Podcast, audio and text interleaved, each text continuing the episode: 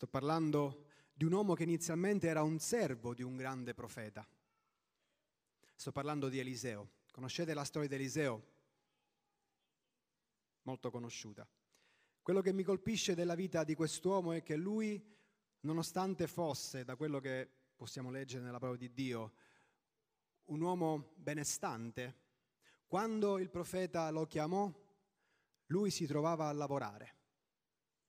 Poteva anche permettersi di non lavorare, ma era un uomo benestante, un uomo che lavorava e un uomo che quando Gesù, eh, quando Gesù, scusate, quando Elia lo chiamò, fu pronto a lasciare tutto, ma c'è una cosa che mi colpisce. Prima di lasciare tutto andò a salutare la sua famiglia, aveva anche un senso della sua famiglia.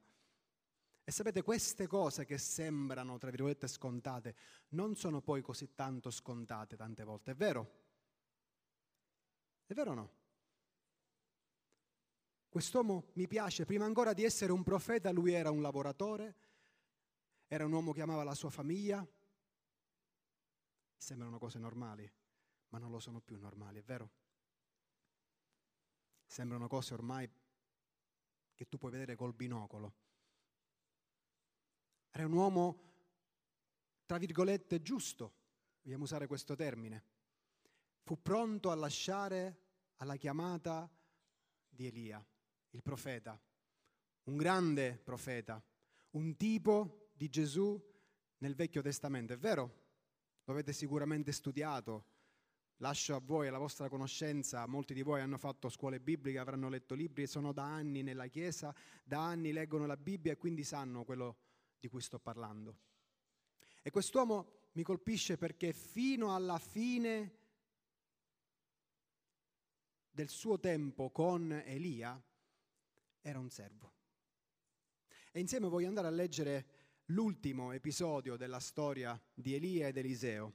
Andiamo in secondo re, al capitolo 2, e leggiamo insieme dal verso 1 in poi.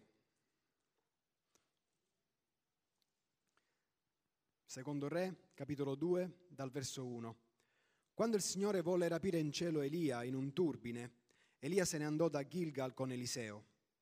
Elia disse a Eliseo, fermati qui, ti prego, perché il Signore mi manda fino a Betel.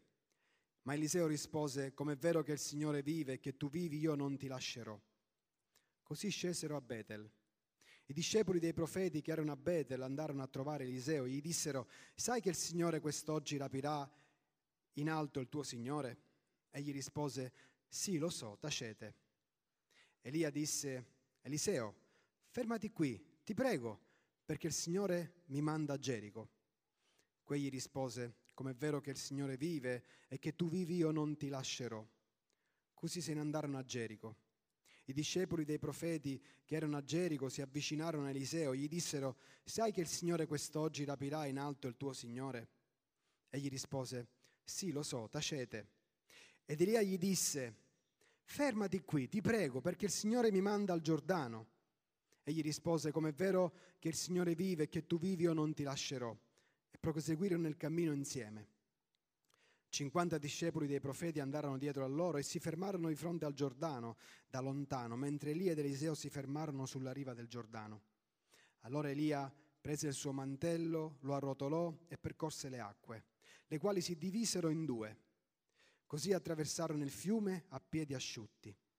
Quando furono passati, Elia disse a Eliseo, chiedi quello che vuoi che io faccia per te, prima che io ti sia tolto.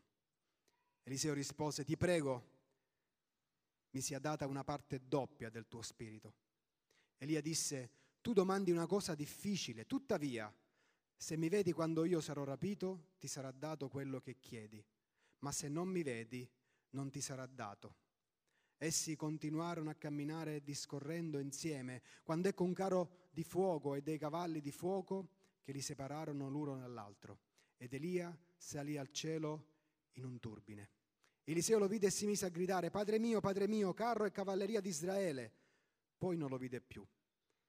E afferrate le proprie vesti, le strappò in due pezzi, raccolse il mantello che era caduto di dosso a Elia, tornò indietro e si fermò sulla riva del Giordano. Fin qui la lettura della parola di Dio. Dicevo poco fa, chissà quante volte abbiamo letto questa storia. È vero? E così in quest'ultimo periodo, leggendo questa storia, c'erano dei versi che mi colpivano, dei versi che si ripetono per ben tre volte, dei versi che sembrano un controsenso, perché vediamo che per ben tre volte Elia, cos'è che dice ad Eliseo?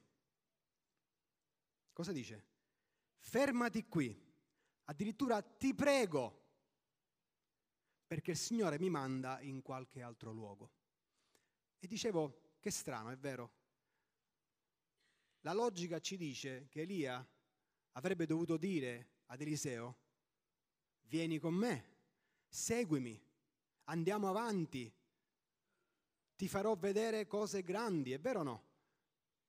Sembra una cosa logica, però è strano perché qui vediamo invece tutto il contrario. Ora, da dove parte questa storia? Al verso 2. Si parte da un luogo, un luogo speciale, un luogo chiamato Gilgal.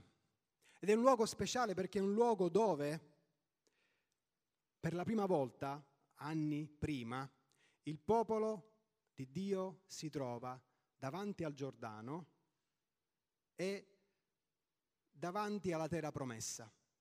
E lì, in quel caso, in quel contesto, esattamente in Giosuè 5, dal verso 1 al 9, leggetelo poi a casa, altrimenti poi sono troppi versi di riferimento, ma nel verso 9 in modo specifico Dio dice a Giosuè, proprio in quel luogo, che poi fu chiamato Gilgal, oggi ti ho tolto di dosso l'infamia d'Egitto.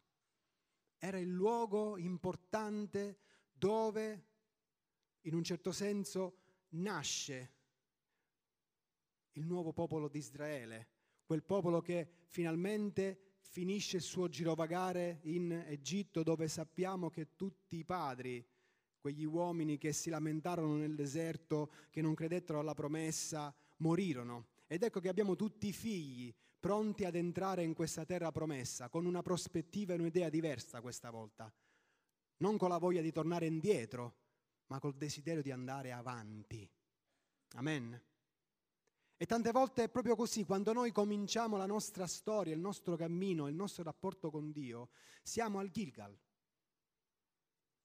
Quanti di noi hanno cominciato, hanno creduto, si sono ravveduti, hanno deciso di seguire Dio, hanno cominciato quel cammino proprio lì a Gilgal. Il significato di Gilgal è rotolare, mandare via, far scorrere, chiudere col passato. Ed è un luogo bellissimo. Quando abbiamo fatto questa esperienza, quando abbiamo sperimentato che Dio ha tolto dalla nostra vita il peso e la conseguenza del peccato attraverso la morte di Gesù Cristo, è un momento glorioso. Quanti di voi hanno sperimentato questo? Quanti di voi sono coscienti ancora oggi del prezioso dono che Dio ci ha fatto attraverso Gesù Cristo sacrificando il suo figliolo per noi affinché noi potessimo avere vita e vita abbondante, non vita ma vita abbondante. E il passato è stato pulito. Qualsiasi cosa tu hai fatta, Dio l'ha cancellata, l'ha dimenticata. Che glorioso e meraviglioso inizio ma tante volte molti si vogliono fermare lì, a Gilgal. Ed Elia, che è un tipo di Gesù nel Vecchio Testamento, cosciente del fatto che Eliseo voleva seguirlo, come ognuno di noi quando comincia il nostro o il proprio cammino cristiano, cosa vuole fare? Vuole seguire Dio, vuole seguire Gesù, vuole seguire il suo esempio, è vero, vuole seguire la chiamata che ha nella propria vita perché Gesù e Dio l'ha chiamato. E chi di voi, quanti di voi si ricorderanno, soprattutto, purtroppo ahimè ogni volta bisogna dire, del passato, dei primi periodi? Eh? Quando le preghiere erano quali? Sono pronto a fare tutto, quello che vuoi, Signore. Poi quando arrivano le decisioni, quelle che costano, ecco che tutta questa euforia tende a scemare. E sappiamo per esperienza, amen, quanto è possibile e maduro il cammino cristiano. Meglio dico prima che sia possibile, altrimenti sembra che predico l'impossibile. No, è possibile, ma non è una passeggiata, come spesso serpeggia l'idea nella Chiesa. Amen. Perché poi si viene delusi. Quando qualcuno ti ha detto che è facile, che è una passeggiata, e poi ti rendi conto che non è così, vieni deluso e pensi che Dio ce l'abbia con te o pensi che Dio è diverso da quello che tu pensavi? No, se noi leggiamo la sua parola e anche in questo piccolo esempio vediamo che Elia, che è un tipo di Gesù, stranamente, quando decide di andare via, cos'è che dice ad Eliseo? Vieni con me, andiamo avanti, faremo cose gloriose, fantastiche. Quasi lo porta a riflettere. Ed io credo che questa mattina Dio voglia farci riflettere, voglia sfidarci, naturalmente, perché il suo desiderio è che noi andiamo avanti. Amen. Non che andiamo indietro. Il suo desiderio è che non rimaniamo lì dove siamo, ma che vogliamo andare avanti.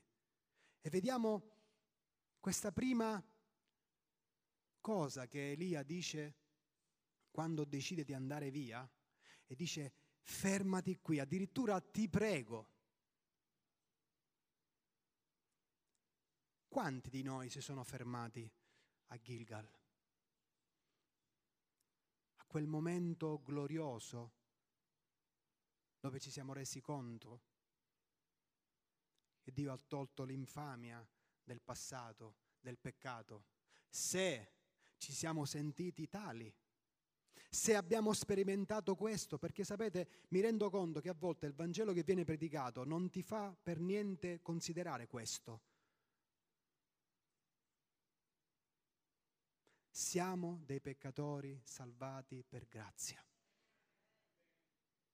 Se ti senti o ti sei sentito migliore di altri, sei sulla strada sbagliata, non hai compreso quello che hai bisogno di comprendere. Se sono le tue buone, le mie buone opere a farti sentire bene, sei sulla strada sbagliata. Non mostrare a Dio le tue buone opere perché non ha da farsene un bel niente. Hai realizzato quanto sei, sono peccatore, disobbediente, egoista,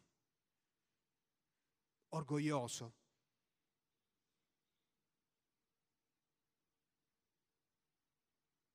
Non vuole essere un rimprovero, vuole essere una considerazione, perché quando hai realizzato quanto per te sia impossibile salvarti, quanto sei dentro purtroppo lontano da Dio, ecco che quando qualcuno ti dà la buona notizia, eh, che Gesù ha pagato per i tuoi peccati, e che ha pagato le conseguenze dei tuoi peccati, che ti dà la possibilità di una vita nuova, di ricominciare da capo, Ecco perché c'è una grande gioia e c'è un, una grande considerazione di quel momento. Ma ahimè, purtroppo a volte si rimane in quel ricordo di quando 30 anni fa, 40 anni fa, 10 anni fa, 5 anni fa hai fatto una scelta di seguire Cristo. Ti vuoi fermare? Questa mattina il Signore naturalmente ci vuole fare riflettere su questo. E vediamo che anche qui Elia ed Eliseo in particolare, che sta imparando, segue il suo maestro e va in un altro luogo, in un altro posto molto importante da considerare. Nonostante Elia gli dice fermati qui, ed è una sfida sicuramente, è un modo per testare il suo carattere, forse anche per rompere il suo carattere. Quanti di noi sono coscienti che abbiamo bisogno di cambiare il nostro carattere. Eh? E che non cambia in, uno, in un attimo. Avete fatto caso che il nostro carattere non cambia in un attimo? Avete fatto caso che dopo il momento di gloria, bellissimi momenti quando noi iniziamo il nostro cammino con Cristo, poi facciamo i conti con la nostra natura, col disperato bisogno che abbiamo di stare con Lui, in Lui e Lui in noi, altrimenti non ce la faremo mai. E a volte quando vediamo dei risultati ci inorgogliamo un po', non lo dimostriamo ma dentro e cominciamo a pensare di non avere bisogno di Dio. E quindi della sua parola e quindi dello stare ai suoi piedi e quindi di quelle cose che sono le basi per ogni cristiano per tutta la vita diventano cose di una volta ogni tanto perché io ho esperienza, perché io ho conosciuto, perché io ho saputo, perché ho pregato per questo ed è stato guarito, perché ho predicato bene e la gente mi ha detto bravo, tutte cose che credetemi nel tempo poi lasceranno sempre il tempo che trova. Perché quello che è importante per ogni cristiano, dall'ultima entrata in chiesa al primo più grande di cui Dio ha usato in modo spettacolare, il bisogno più grande e disperato è di essere in Cristo, di dimorare in Lui, di stare con Lui, vicino a Lui, cari. E il posto dove Elia va con Eliseo è proprio questo, va dove? A Betel, cioè alla casa di Dio, quel luogo dove, agli inizi, quando gli fu dato questo nome, Giacobbe, cos'è che sperimentò? La presenza di Dio. Vide la scala salire al cielo per la prima volta Giacobbe sperimenta Dio. E quello che mi fa rabbia, sapete cos'è? È che sono così, cose così chiare. E tante volte noi andiamo in giro a cercare delle risposte, facciamo dei giri immensi. Eppure Dio ti dice, rimani dove sei. E tu naturalmente cosa dirai? No, Signore, io ti voglio seguire. Lo abbiamo cantato, io vedrò la, la tua gloria. Sto vivendo per questo. Wow, che parole. Ed Elia porta Eliseo a Betel, come per dire, come per ricordare, vuoi andare avanti col Signore, non vuoi rimanere fermo lì dove sei. Vuoi crescere? Hai sperimentato il suo perdono, hai sperimentato la sua salvezza, hai sperimentato quello che significa nascere di nuovo. Bene, adesso vieni a sperimentare, hai un disperato bisogno di conoscere la sua presenza, di stare ai suoi piedi, di sperimentare le vittorie nella tua cameretta.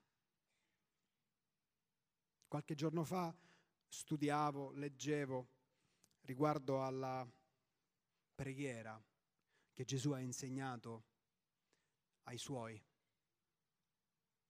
il Padre nostro da noi chiamato, e riflettevo sulla prima parola, che non è padre, ma è papà. Cari, sapete che grande privilegio e onore è quello di poter chiamare Dio, l'Iddio creatore del cielo e della terra, l'onnipresente, l'onnipotente, l'onnisciente papà. Non per essere, come si dice un termine in inglese, friendly, cioè amichevole con Dio. Papà, perché tante volte noi abbiamo un'idea sbagliata, no?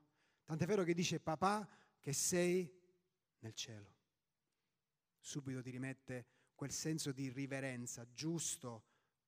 Non sto dicendo che non puoi essere con Dio, per carità, è una cosa personale, affettuoso. È nella tua cameretta che tu sai. E mi piace questa idea di riservatezza. Amen? Era un po' l'opposto di quello che ai tempi di Gesù i religiosi facevano. Facevano preghiere lunghe e davanti a tutti. E ne ricevevano il loro premio subito. Che bravi, che profondi. Gesù insegnò tutto l'opposto. Preghiere più brevi e fatte col cuore, e fatte nella cameretta. Le più grandi vittorie di uomini e donne che hanno seriamente seguito Cristo sono state ottenute nella cameretta, lontano da tanti occhi e lontani dal pubblico. Poi dopo si sono rivelate nel pubblico dopo, Amen. Ma è lì che dobbiamo vincere. Ed è lì che Dio ci chiama, cari. Gloria a Dio per chi sceglie e decide meraviglioso di fare una scuola biblica. Gloria a Dio per chi decide di fare tanti altri corsi accelerati, buoni, giusti, santi. Gloria a Dio per chi vuole servire nella Chiesa ed è ben disposto. Gloria a Dio. Ma se non abbiamo il tempo di intimità nella cameretta, stiamo andando nella direzione sbagliata. Ed Elia sta dicendo questa mattina, come disse ad Eliseo, fermati qui, ti prego. È vero? Perché tanti purtroppo hanno fatto questa prima esperienza della salvezza e addirittura sono andati avanti e hanno una intimità con Dio. Ma poi non vogliono andare più avanti. Perché sapete, quando hai raggiunto quella intimità con Dio, quando hai quella, quell'equilibrio, io non sto dicendo quando dico questo di stare tre ore in preghiera ogni giorno, amen, perché se tu mi dicessi questo non ti scandalizzare, io mi preoccuperei. Sono da questo punto di vista un siciliano che crede che Ausupecchio è come mancante. Amen quelli che amano troppo, quelli che leggono troppo, quelli che studiano troppo, quelli che pregano troppo. Li ho visti tutti, uno per uno, cadere. Equilibrio. La vita è fatta anche di tante altre cose importanti e in nome di Dio non puoi essere leggero al lavoro, essere leggero con la famiglia ed essere leggero in tante altre cose perché devi pregare perché devi, ma con equilibrio tu ed io sappiamo quello che sto dicendo. Possiamo dire di avere con Dio una intimità vera, costante, continua. In alcuni giorni forse starai 5 minuti alla sua presenza e saranno come 50 ore di qualche altra volta. Alcune altre volte sarai un'ora, due ore, io non lo so. Non c'è una regola, amen ma tu e Dio sappiamo se abbiamo intimità con Dio. Eppure tanti sono contenti di questo e si fermano lì, a questa meravigliosa intimità con Dio.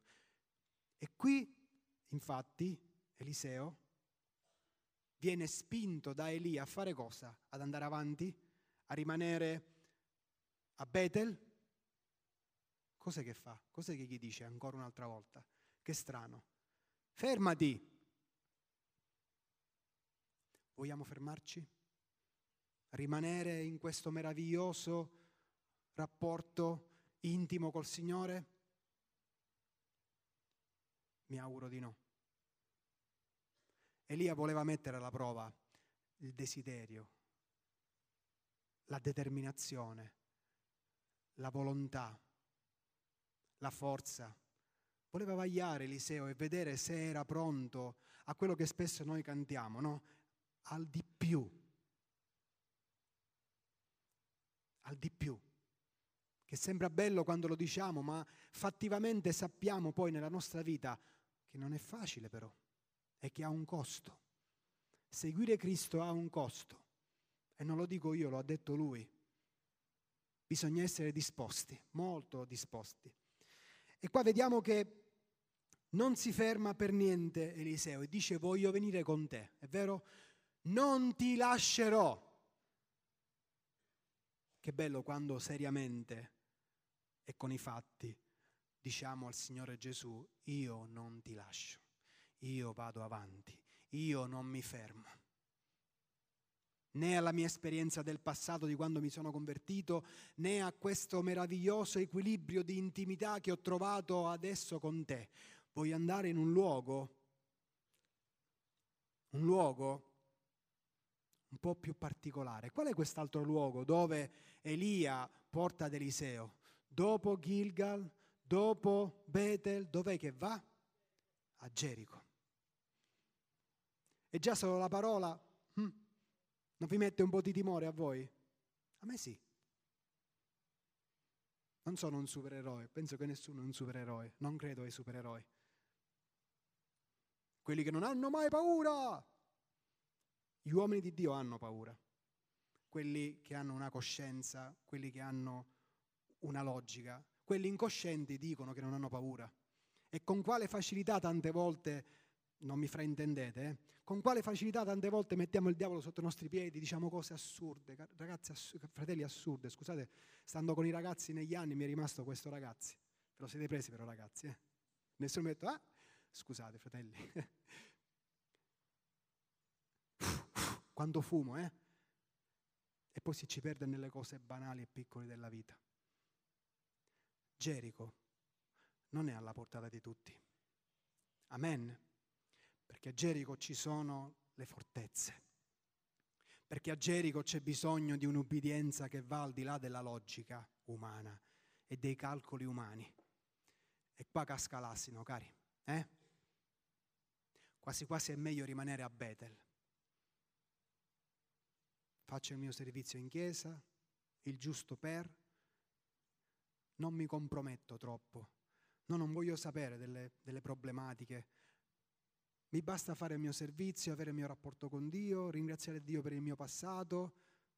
Qualche parolina a qualcuno la dico, però se si tratta di andare a combattere... Ma tante volte sapete non c'è bisogno che andiamo noi a combattere le fortezze, le fortezze le troviamo, non le andiamo a cercare, è vero o no nella nostra vita?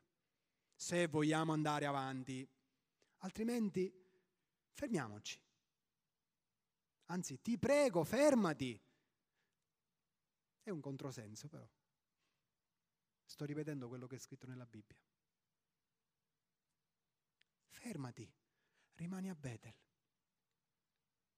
Perché a Gerico si fa sul serio, perché a Gerico c'è bisogno di, obbedi- di obbedienza, un'obbedienza particolare. Perché a Gerico hanno imparato, sapete di chi sto parlando? del popolo per la prima volta, fu pri- la prima fortezza enorme, la città più grande, e eh, non più grande, che aveva delle mu- le mura più grandi di allora.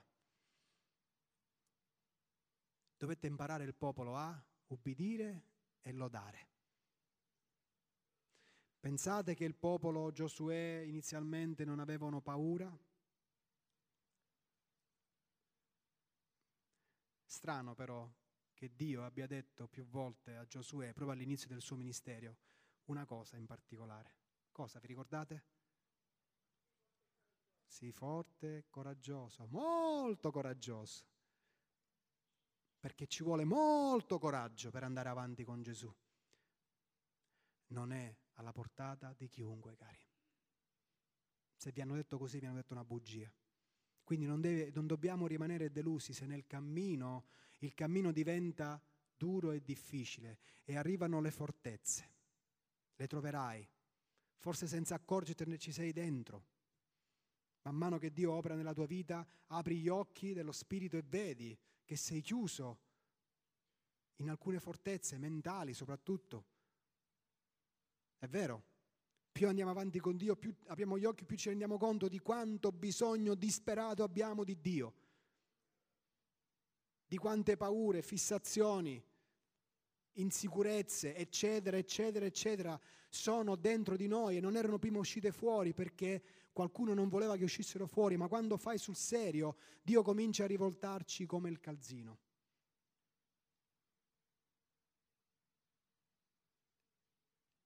e scopriamo la sorpresa che c'è dentro. Abbiamo un disperato bisogno di combattere queste fortezze, non da soli, con Lui, amen. Ma dobbiamo essere determinati, dobbiamo essere pronti a obbedire. Anche a cose che sembrano a volte, umanamente parlando, con il nostro ragionamento, illogiche. È come essere onesti in un mondo dove tutti sono disonesti, no? Vi sembra logico? Ma perché? frego anch'io, rubo anch'io. Tutti fanno così.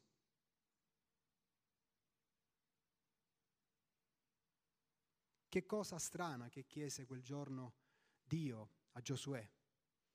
Gira una volta, poi gira un'altra volta, poi l'ultimo giorno gira sette volte, poi loda, eppure funzionò.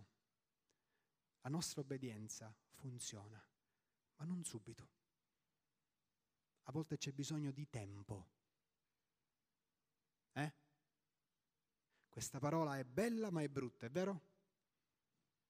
Perché quando dobbiamo aspettare, ai, soprattutto le nuove generazioni, vero?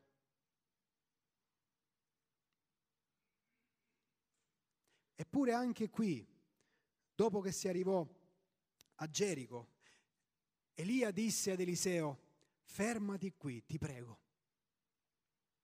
Perché dopo le fortezze c'è altro, cari. E la storia non finisce con questo libro, naturalmente. Però mi colpisce che ancora Eliseo cerca di fermare, dopo tutto quello che era successo, per dove l'aveva seguito Eliseo. Che cosa è che fa Eliseo? Si ferma, lo ascolta, per niente. Continua determinato a perseverare. Che bella parola la perseveranza, è vero? Perseveranza, costanza, pazienza, uguale esperienza. Perseveranza, costanza, pazienza, esperienza. Questo abbiamo bisogno di fare, cari. E di non arrenderci.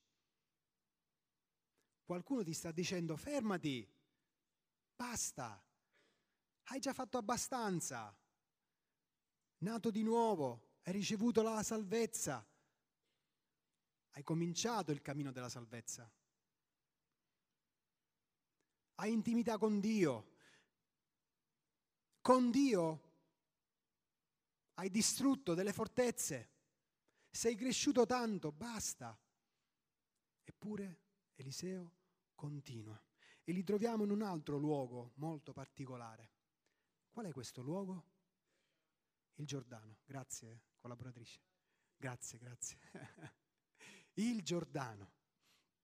No, perché mi aspetto la risposta qua e arriva una voce da là, capito? Quindi rimango sempre, ma chi è? il Giordano. E il Giordano ci parla di tante cose, è vero?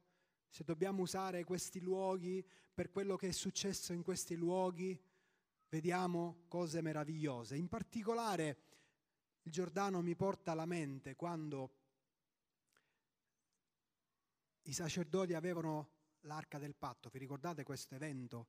Quando il popolo seguiva l'arca per andare a posare l'arca dove doveva essere posata e quando i sacerdoti toccarono l'acqua del Giordano, cos'è che accadde? L'acqua letteralmente fu tagliata. Sì, si fermò. È come se un coltello, giustamente, sì. Si creò proprio, si è fermato, uno spicchio, uno, un posto dove passare, un miracolo. Qualcuno dice, ha detto che nella storia è successo altre volte per tutta una logica di spiegazione, però il miracolo è che in quel momento accadde, giusto? Noi ci interessa di quel momento. Io credo in quello che dice la Bibbia e non è tutto simbolo. Hm? Questo è successo. Non facciamo come il Mar Rosso, che poi dopo tanti anni, meno male, hanno visto e hanno trovato sotto il Mar Rosso i carri antichi, ma prima era simbolico. Non lo è. E vediamo che qui succede una cosa molto bella. Cos'è che fa qui Elia? Compie un miracolo. Dio non si vuole fermare con le prime tre tappe. Dio vuole che noi viviamo anche il soprannaturale. E non dico questo per creare euforia, no, dico questo perché è un disperato bisogno che abbiamo come cristiani e come Chiesa. Amen. Dobbiamo arrivare fino al Giordano per poter sperimentare il soprannaturale in questa storia. Un soprannaturale particolare che richiama quello che accadde molti anni prima, quando in quel luogo passò l'arca. E cos'era l'arca? Era la presenza di Dio. Cosa simboleggiava? Nel Nuovo Testamento si parla sempre di Gesù. Gesù, Gesù, cari, è sempre Lui. L'autore e il compitore della fede è sempre Lui il nostro Re e Salvatore, è sempre Lui che deve essere il centro della nostra vita. E quando un uomo, una donna, un ministero, qualsiasi altra cosa tu fai, non esalta il suo nome, non mette Lui al primo posto, non dichiara Lui essere l'unico che rende possibile quello che tu e Dio facciamo, ci stiamo perdendo qualcosa di importante. Chi è Gesù per me e per te? il nostro Salvatore, il nostro Signore o la nostra vita, il nostro respiro.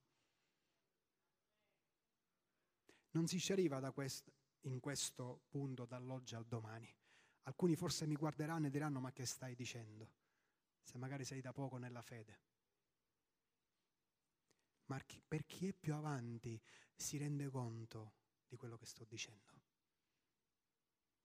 e del bisogno che abbiamo di far sì che Lui sia veramente la prima cosa e la cosa più importante, e onorare Lui, non con le parole, non con la bella musica, non, non mi fraintendete, con gli amen, ma con la nostra vita. Quando prima di azionare i nostri pensieri li sottomettiamo a Cristo. Quando prima di parlare male sottomettiamo a Cristo quelle parole. Quando prima di fare tragedie sottomettiamo a Cristo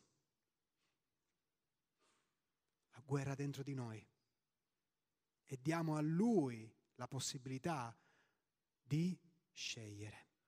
E se leggiamo la sua parola e se leggiamo i suoi insegnamenti, leggeremo del fatto che Lui era e disse anzi una volta imparate da me che sono dove sono i mansueti e dove sono gli umili? Aiutatemi a trovarli cari. Dove sono i mansueti e dove sono gli umili? C'è un continuo battere pugni e parlare solo di diritti.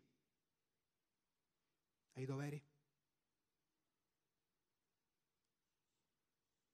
lo Spirito Santo parla al vostro cuore io arrivo fino a un certo punto, sono limitato con le mie parole.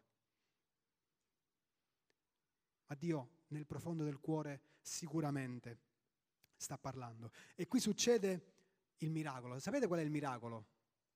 Per me. Non tanto, anche se quello è un miracolo, del fatto che Eliseo vide quello che fece Elia e il Giordano si aprì. Ma quello che mi colpisce tantissimo è quello che dopo tre volte in cui Eliseo, Elia, scusate, questo Elia ed Eliseo mi impappino, dopo che per ben tre volte Elia disse ad Eliseo cosa? Fermati, lascia stare, ti prego, rimani qua. No, voglio venire. Rimani a Betel, no, voglio venire. Rimani a Gerico, no, voglio venire. Adesso cos'è che gli dice quello che tutti noi vorremmo sentirci dire da un profeta o da Dio? Leggiamo il verso 9. Chiedi quello che vuoi che io faccia per te prima che io ti sia tolto. Eh? Che bello, vero?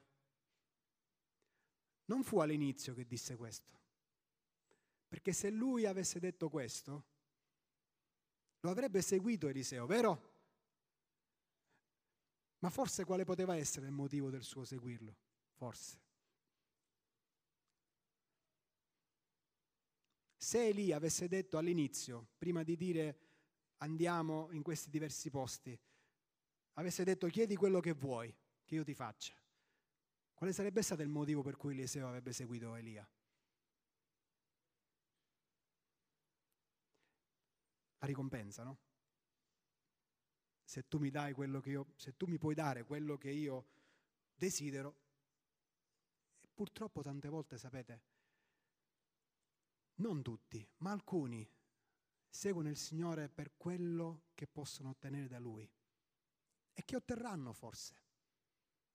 Perché stranamente Dio è buono al di là e a volte ci accontenta anche se il motivo per cui lo seguiamo non è quello giusto. Ho visto tante volte Dio esaudire dei desideri che già era quasi chiaro e lampante, il motivo non era puro e sano, eppure lo ha fatto. Ma poi si sono sempre rivelati i cuori, è vero o no? Quando Dio ci dà quello che noi desideriamo, lo otteniamo, ne facciamo un idolo, quando lo vogliamo per il motivo sbagliato, e quell'idolo poi ci distrugge.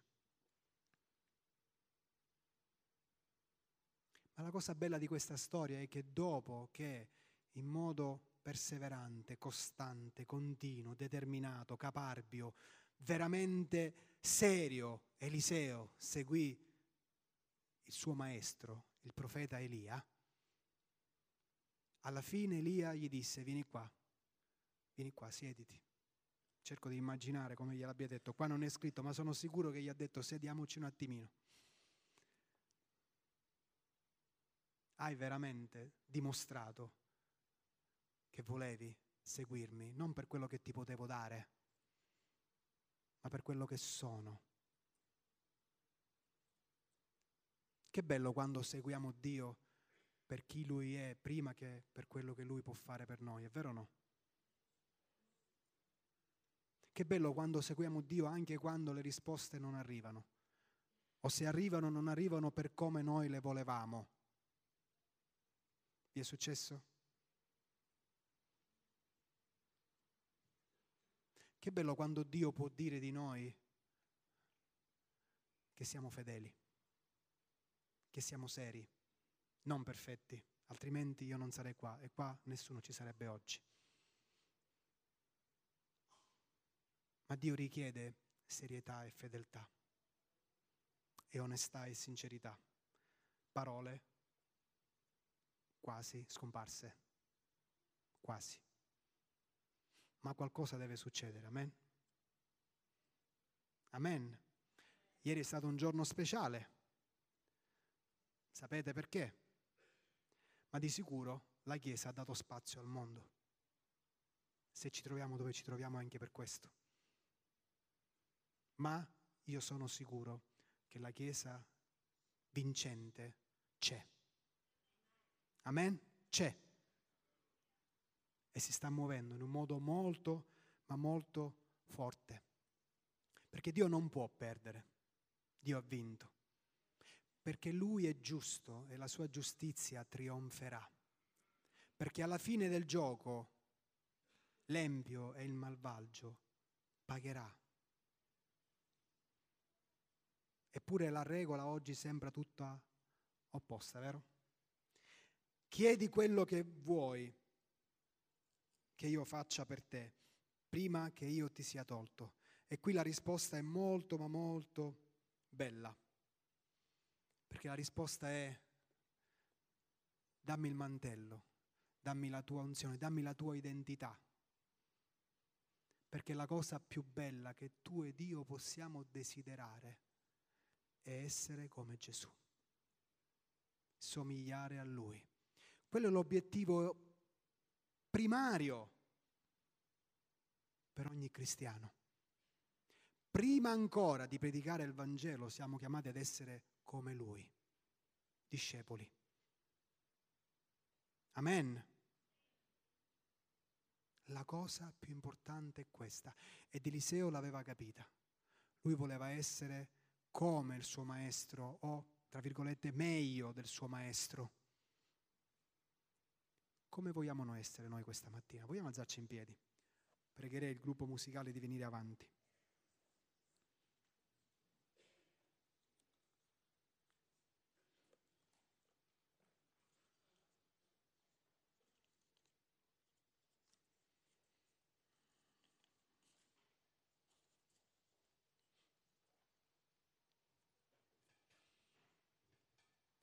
Eliseo fa una cosa molto particolare si strappa le sue vesti e afferra il mantello di Elia. Le nostre vesti sono sempre un esempio di quello che noi siamo. Ma quando vogliamo fare sul serio, siamo chiamati a stracciarci le vesti. a rinnegare a quello che noi siamo per prendere la sua di identità, per prendere il suo mantello, per prendere la sua di chiamata, per prendere le sue sembianze. Perché questo è quello a cui ci chiama Dio. E questa mattina io non so se tu sei a Gilgal e lì vuoi rimanere, se sei a Bethel e ti sta bene stare lì, o se addirittura sei a Gerico e pensi che adesso niente più nessuno può fermarti perché hai con Dio imparato a distruggere e ad abbattere le fortezze. Ma Dio ti chiama al miracolo più grande.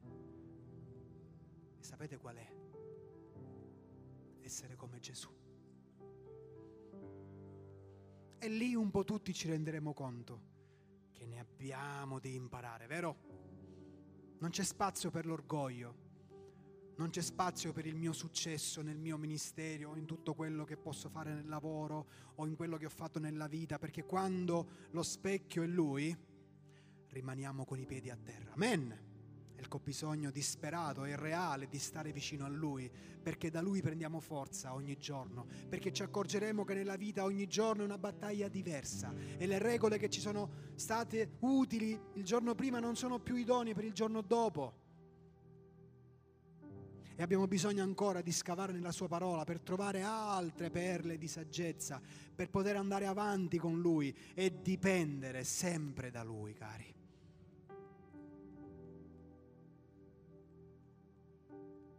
Rimani a Gilgal, ti prego. Anzi no, rimani a Betel, rimani a Gerico. O se vuoi sperimentare un miracolo, vai oltre e non perdere di vista come fu per Eliseo, che non perse di vista neanche un attimo Elia perché voleva quello che Elia era. Così tu ed io non perdiamo neanche per un attimo di vista Gesù, perché vogliamo essere come Lui è. Elia non ebbe una vita da profeta facile, compì grandi miracoli, ma leggiamo di tanta sofferenza e paura volte vogliamo essere grandi senza calcolare il costo di cosa significa essere grandi. Ed è bene calcolare il costo.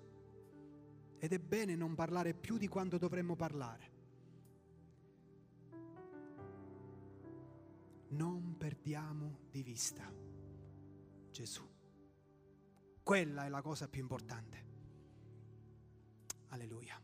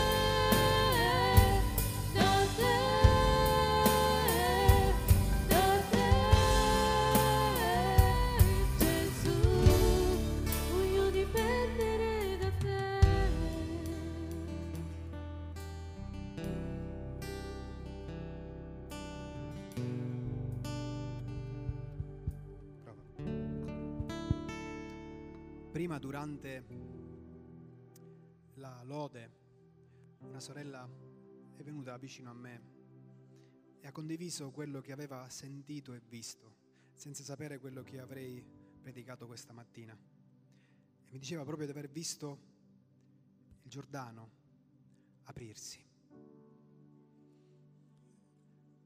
E mi diceva proprio questo qua, visto questo miracolo.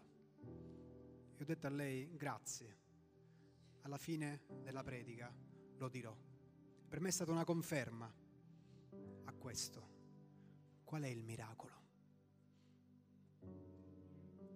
Il miracolo fu nella vita di Eliseo l'aver compreso che la cosa più importante era essere come il suo maestro. Per poi eventualmente fare quello che fa il maestro. Ma l'obiettivo non era quello che posso fare come il mio maestro, per avere, tra virgolette, gloria. Ma il miracolo più grande era il suo desiderio di essere come il suo maestro. E se tu ed io, come desiderio più grande della nostra vita, non abbiamo l'essere come Gesù, cari, stiamo andando nella direzione sbagliata. Rischiamo di non andare avanti. Questo è il miracolo ed è il più grande miracolo che Dio possa fare nella nostra vita, trasformarci attraverso il suo spirito come il suo figlio. Grazie Signore.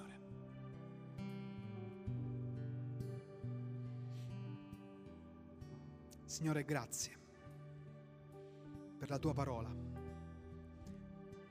Grazie perché tu hai parlato a molti cuori questa mattina. E io ti chiedo che al di là del luogo in cui ci troviamo, possiamo, possiamo seriamente decidere ed essere determinati ad andare avanti, ad andare oltre per raggiungere quello che è il desiderio più grande del nostro cuore, somigliare al tuo figliolo Gesù, per darti veramente quell'onore che ti spetta cui tu sei degno. E questo sappiamo che è possibile perché Lui ci ha dato il suo spirito che rende possibile vivere una vita per come Dio vuole che noi la viviamo. Non senza fare errori, ma una vita che gradualmente nel tempo possa parlare agli altri di Gesù, di Gesù, di Gesù.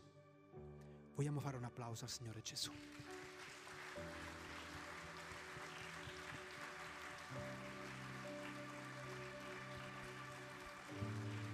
Perché Lui è degno, cari. Difficilmente chiedo di fare applausi, ma sento nel mio cuore che Lui merita più di questo applauso. Grazie Padre, nel nome di Gesù. Amen. Vogliate accomodarvi? E adesso spero di non dimenticare. Ma prima di dare qualche annuncio, vogliamo preparare i nostri cuori per un altro aspetto di lode e di adorazione a Dio. Sapete qual è? L'offerta. Molto importante, molto seria. Io spero che nella tua vita tu con Dio abbia stabilito quanto dare a Lui.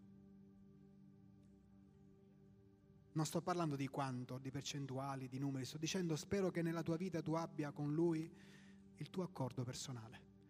Ma è fondamentale e importante dare a Dio, perché Lui ci ha dato tanto e ci dà tanto. Amen. Vogliamo alzarci in piedi e vogliamo con tutto il cuore, grazie fratelli, fare questa offerta.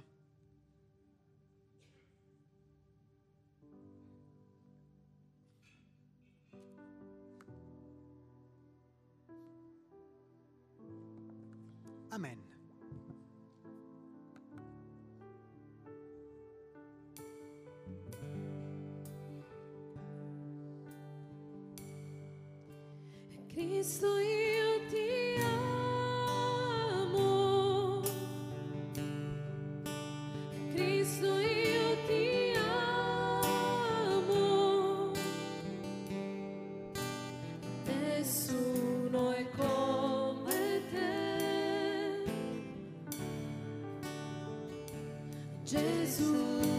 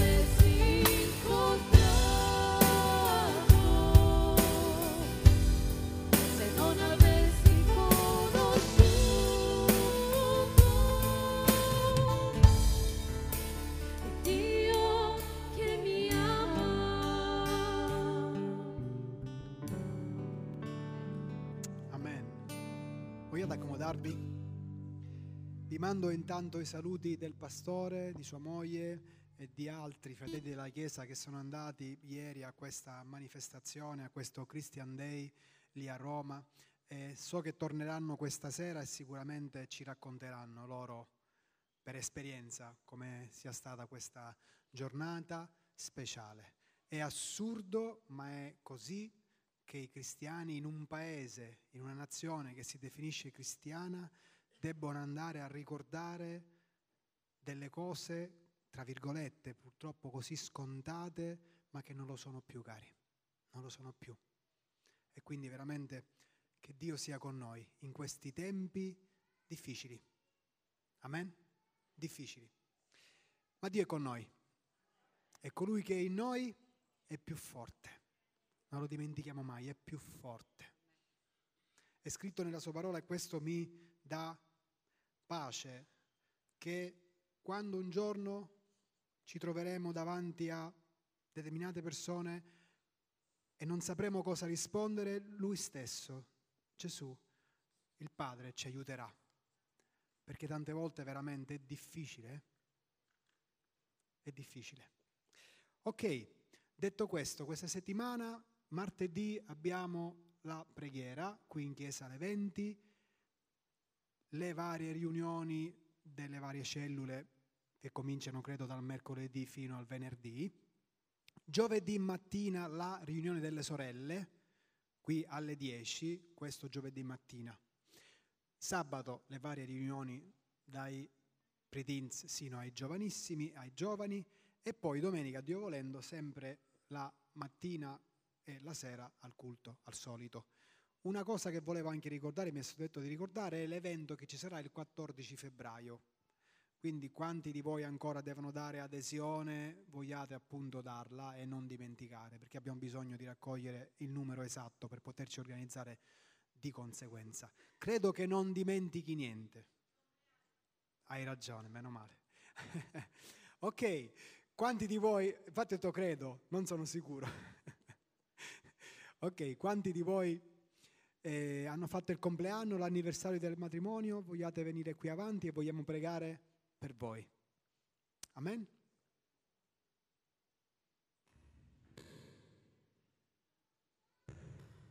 Uno solo questa mattina. No, eh. Ancora più attenzione per te. No, vogliamo alzarci in piedi.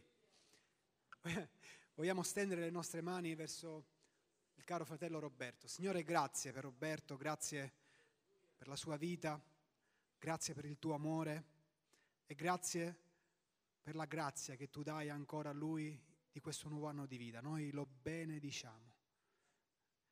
E io ti chiedo che tu possa esaudire il desiderio del suo cuore. Tu sai e lui sa qual è. Grazie Padre, lo benediciamo nel nome di Gesù. Amen. Dio ti benedica, auguri.